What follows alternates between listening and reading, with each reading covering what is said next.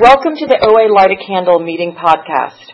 Visit our website at www.oalaig.org where you'll find several speaker feeds with over 400 speaker files, forms for ordering CDs for these speakers, and a place to donate to keep this special service active. I would now like to introduce our speaker for tonight, Gail.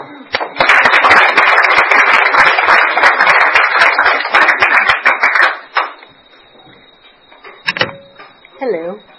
My name is Gail. I'm a Gail P. I'm a compulsive overeater and I'm a hundred pounder. Susan, thank you for the candle and thank you for asking me to speak. And thank you all for being here for me for my birthday. Oh, so anyway, we're on now. Oh God. Okay. So, um, so I'm supposed to say what it was like, what happened, and what it's like now. Uh, I came into Overeaters Anonymous 26 years ago. It's a special day for me today. I'm, I'm 26 years old today, abstinent. Thank you, God. Thank you, God. Thank you, God. And there's one thing that I am so grateful for that I never have to hurt myself with food ever again. I never have to hurt myself again. And that is something that I am so grateful for. I, I could just like stop there and just say that over and over again, but I have to say that. And the second thing I want to say, because I might say I'll, I never have to hurt myself with food again a hundred times tonight. Who knows how many times? Because it's true. I don't have to hurt myself anymore. Um, I also have to say that working this program is so much easier than being 120 pounds overweight.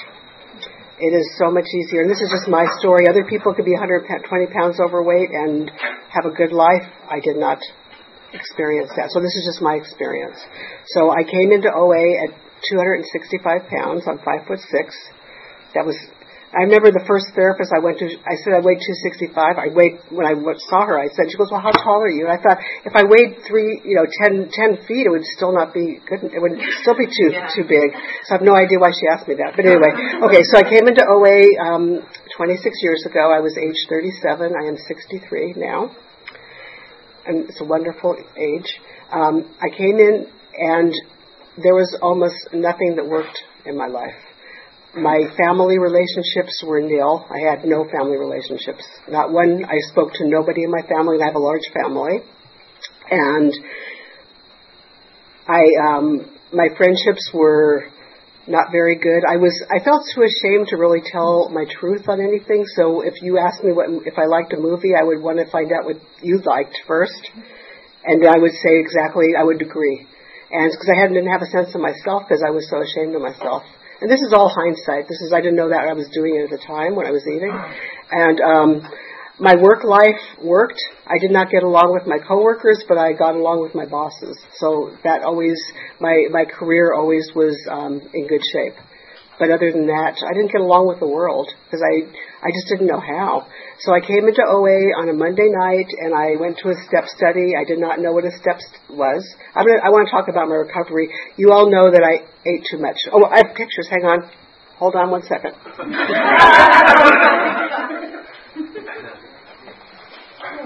Thank you. I'm sending around pictures. So I have before pictures that I, um, where I weighed 265 and I wore a size 28 dress. And now I wear a size 6 jeans. And it's not about the weight, but it is because I didn't show up in the world like a normal person. So I, I didn't do anything like a normal person. As I said, my relationships were not good. Um, I was single and I was, um, just not doing well. So I came into my first meeting, did not know what a step was, but I came into a step study.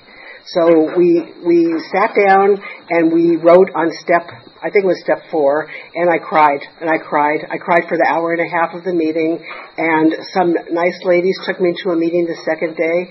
So I came in February 20th and February 21st. I got a sponsor and I was I became abstinent. I want to talk about that because abstinence is the most important thing in my life bar none. I'm married happily. I have a family and the whole thing. But abstinence, without abstinence, I wouldn't have anything. I would not have the life I have today. So I came in, and my abstinence at the time, which I, it's evolved over the years. It has changed and evolved. If I had to eat 26 years ago the way I eat today, I probably would have gone mad. I couldn't have done it. But I, um, as I worked the steps, I got a sponsor my second night on May on February 21st, 1989. I got a sponsor and we started working the steps right away. We started working on a food plan. And my abstinence, when I came in, was no binging, period. That was it. And she told me what to eat. So I did it. And I did it kicking and screaming. And she didn't tell me the amounts because if she did, I wouldn't have been able to, you know, if she would have done, at 265 pounds, the bowls were pretty big. They were pretty big bowls of food. But I started losing weight. And what I found during my abstinence of the first, like 10 years, is I um, just had to keep lessening the amounts of food to keep losing the weight. And it wasn't, you know, it was just about, and I worked the steps during that time so that my sanity, I was starting to become sane. So I worked the steps, and when I got too scared, I stopped losing weight because I couldn't. I would. I would like every 20 pounds. I would stop for a while because I couldn't handle anymore. It was really scary. So I. So I. Um, in the beginning, I just I just had to stop and go and stop and go and stop and go. I didn't stop my abstinence and I didn't start compulsive eating, but I didn't I wasn't as careful as I was. But I you know I was just not binging and that was my abstinence. And then around 15 years ago, I started putting foods on my abstinence because I found that I was a size 14 and I couldn't get down to a normal size. And I, my whole thing is, is when I was doing, especially step nine, I don't want to jump around, but I may do it a little bit. When I was doing step nine, the first amends I made was to my body. Um, my body, I apologized to it, and I said I promised that I would never hurt it again. Which means a size 14 at five foot six wasn't wasn't healthy for me yet. I still had the high blood pressure and the cholesterol and all that stuff. So um, my doctor said that wasn't okay to weigh 200 pounds. So I um, I needed to get down more. So I just I worked my steps and worked my steps and all the false beliefs I had about the world just went by the wayside as I worked the steps. I just worked them, and I'm going to talk about how I worked them. But right now, I just want to do a little story first. Um, and then, as I said, 15 years ago, at a size 14, I, I just couldn't go down anymore. I was eating normal meals, but I could not go down anymore. So I started putting foods on my abstinence. And as soon as I put my alcoholic foods on my abstinence, we call I call them alcoholic foods, foods that could not keep me at a normal body weight when I eat them. There's some foods that my my ex 265 pound body could not handle. There's there still can't. It has nothing to do with binging. It has to do with the fact that my body just doesn't do well with certain foods. So I put them on my abstinence, and then I went down to my you know my size six jeans and size eight ten top, and um and that's where I've remained. So it's a, but it's a process. For me, it wasn't a, oh, come in, get abstinent, get to be a size six. If I did that, I would have, I, would, I couldn't have done it. I couldn't have done it. I would have, I would have gone crazy. So anyway, so I, um, I started working the steps with a sponsor and we worked the first three steps. And the first step was torture. It was so hard to admit that I was powerless over anything because I, I weighed 265. I felt invincible. I felt that nothing could penetrate me. Like when, like somebody who just took a candle said that um, she had no, couldn't find her emotions. Well, there was nothing that was going to hurt me. I knew it. I knew if a truck hit me, it wouldn't. I would break the truck. That's how I felt.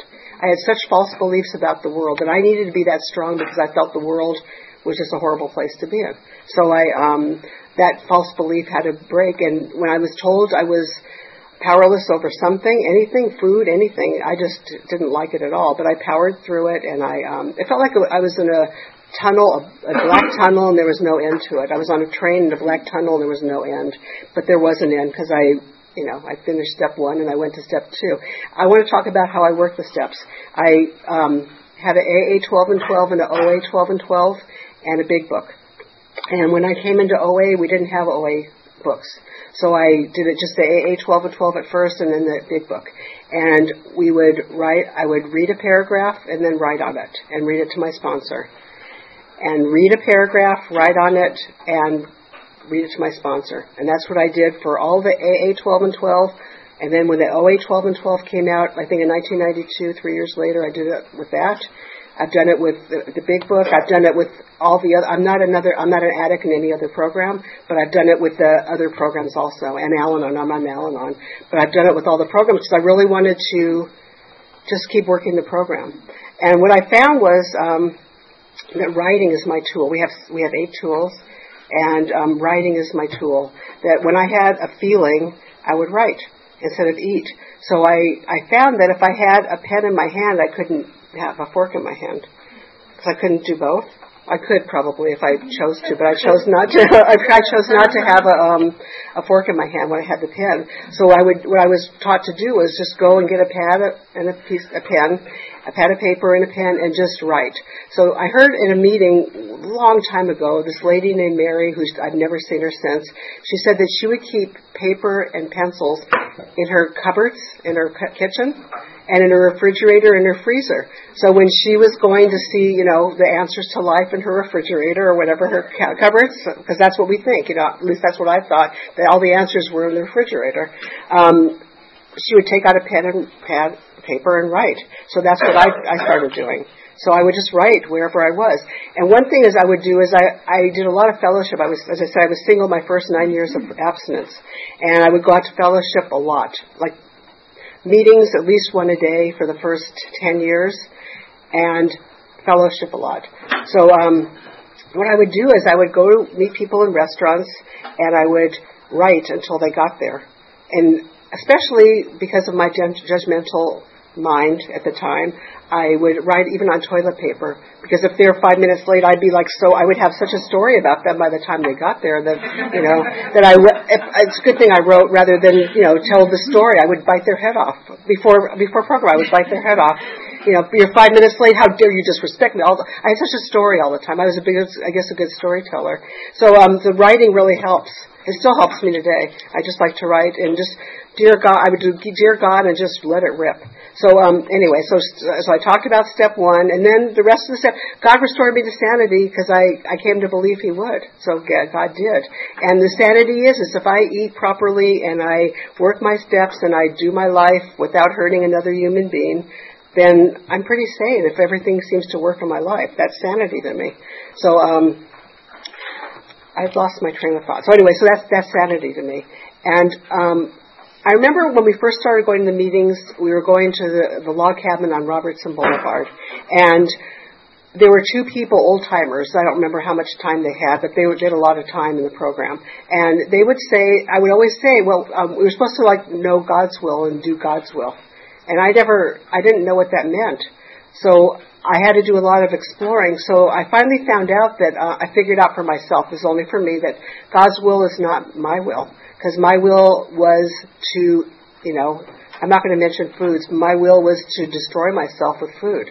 And that's not God's will for me. So anything that is loving and kind to me and to my friends and the world is God's will. Anything that is destructive to anybody else or anything else is not God's will.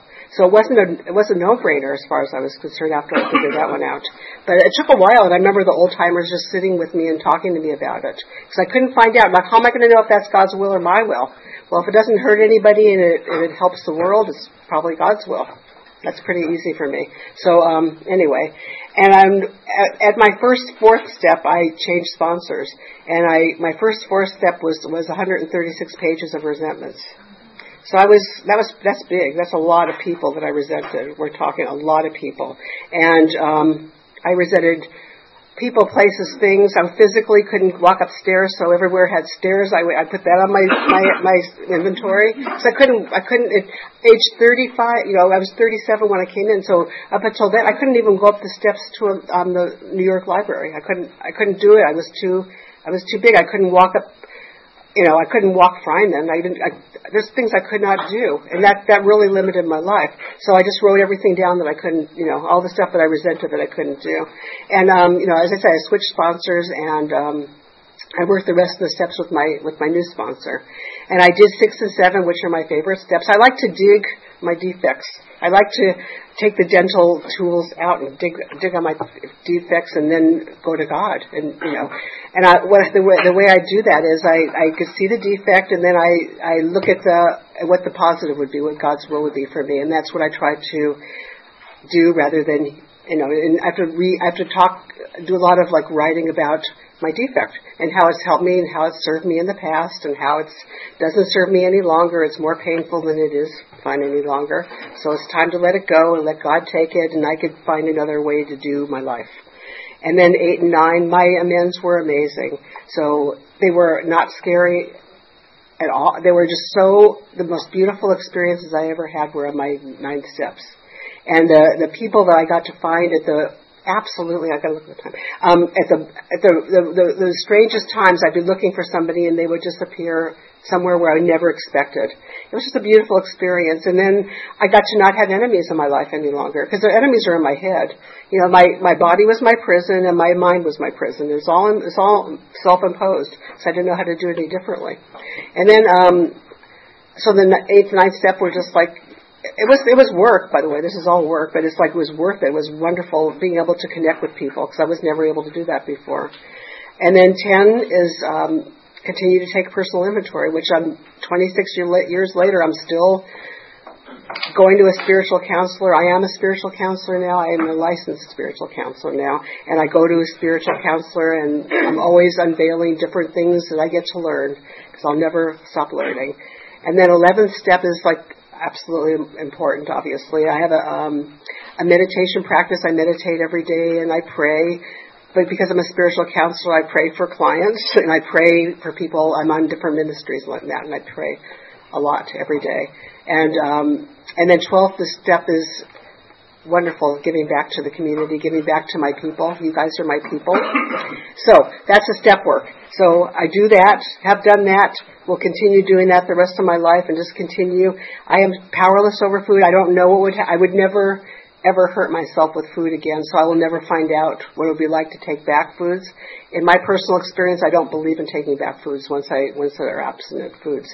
I don't, I'm not going to become well. I just don't think uh, I'm talking for myself. I don't think I'm going to become well and start taking back things that I've I've not had in 15, 20, 25 years.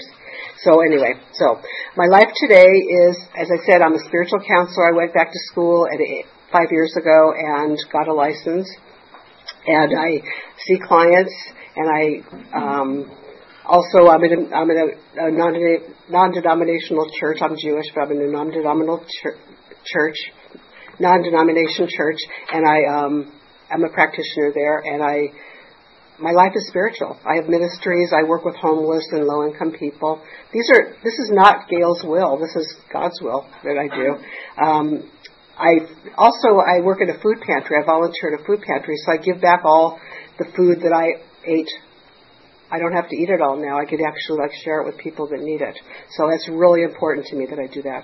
Um, I'm married. Been married for almost 14 years. I've been with him seven. My husband 17 years now, and I could not in my lifetime ever be married to such a wonderful man if I was still eating.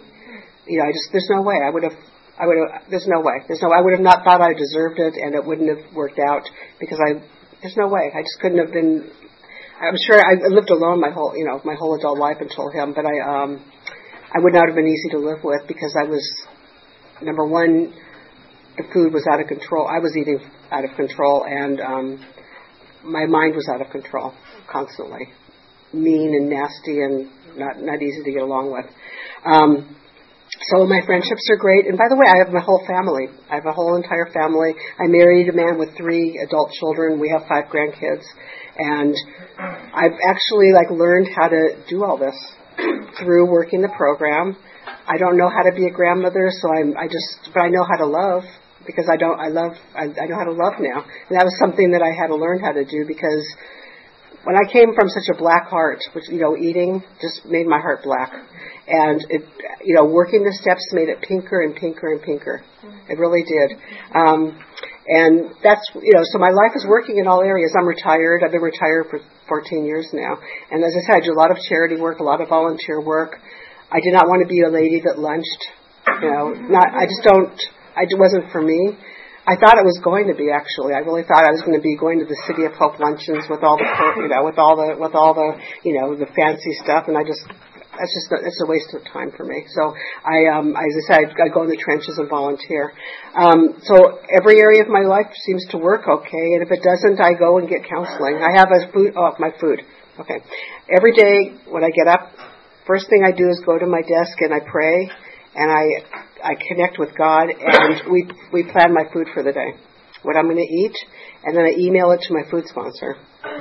I email my actual from the day before and my proposed what I'm going to eat that day.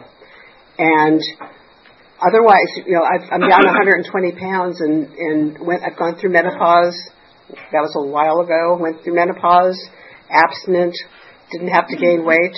And that's really, that was a, that was a challenge. I really, I had to go to great lengths not to gain weight. I'm telling you, you know, I didn't sleep for seven years. I think it was seven years I didn't sleep, and I had to eat very little calories. And now it's back up again. I could have more, you know, but I had to do that because I don't want to hurt myself anymore. And, and if I can't fit in my clothes, that hurts me. It just hurts me. So, and it also hurts my my, my health my health. And I, I, I, I have my abstinence now for my health. You know, it's like I want to be healthy. I'm not a movie star. I'm not a model, but I want to be healthy. And that's really important. That's part of my living amends to my body that I have every day. So I, I, I email my food and, you know, I have a prayer meditation schedule, you know, um, every day. Um, and I just like live, a, I try to live a spiritual life. I really, knowing God has been the biggest gift of my life, except abstinence is by is the biggest gift, and then knowing God is a gigantic gift in my life.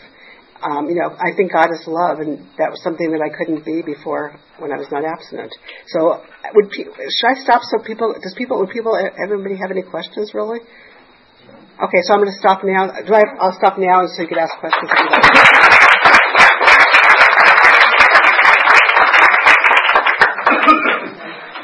the lovely lady asked how I deal with failure in abstinence and not about the food, just about life. How I deal with failure. Number one, I don't think I fail. I try, and sometimes things work, and sometimes things don't work. It's not failure.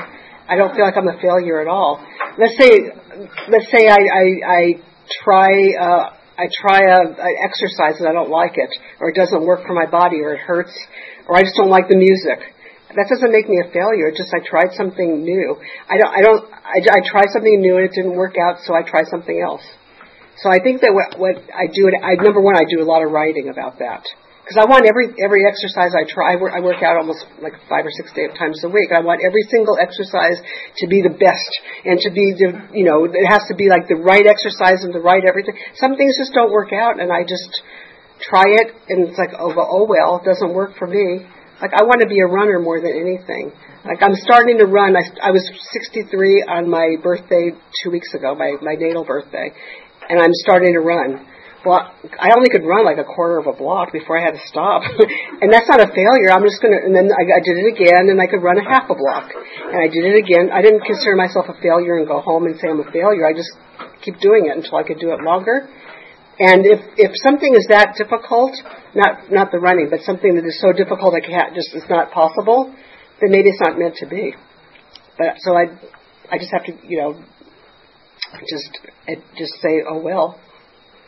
So I don't think that anything's that important except for abstinence and God.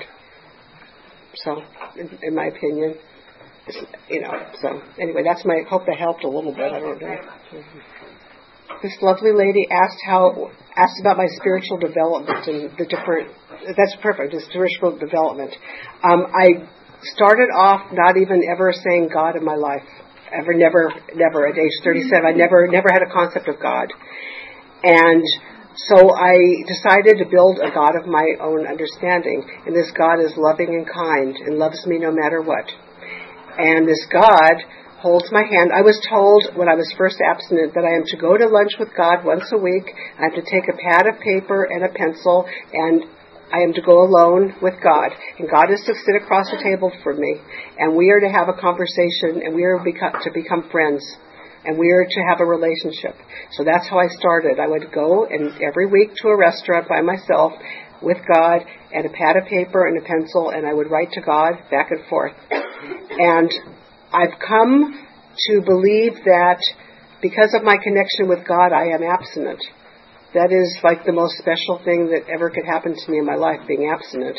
So I just built the, built a relationship with God. So I write to God. All my writing is to God. So we have a relationship back and forth and it just built over the years. And I lost my condo at the 94th earthquake. I lived in the valley. I live in the valley, and I was so mad at God. I just wrote like I would write to, you know, I would like I could talk to a person. Just wrote how how how mad I was at God, and God would would just give me more blessings. So I would write, "How dare you get rid of? How dare you do that?" He gave me another blessing. More blessings would just come upon me, and I, I was abstinent, so I got to see that they were blessings. I got, I lost my condo, but I got unbelievable blessings in His place. So I built my relationship. So it built on all the blessings. And if I stay, when I, I am staying abstinent, but as I stay abstinent, the I see the blessings, and then I know that they're that it's God's blessings. It's not mine. My my will got me to 265 pounds. God's will got me to 145 pounds, where I'm supposed to be. So that's how, that's how I built it.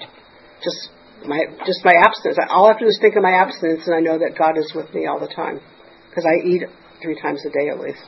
So that's how I built. And it's like over 26 years now.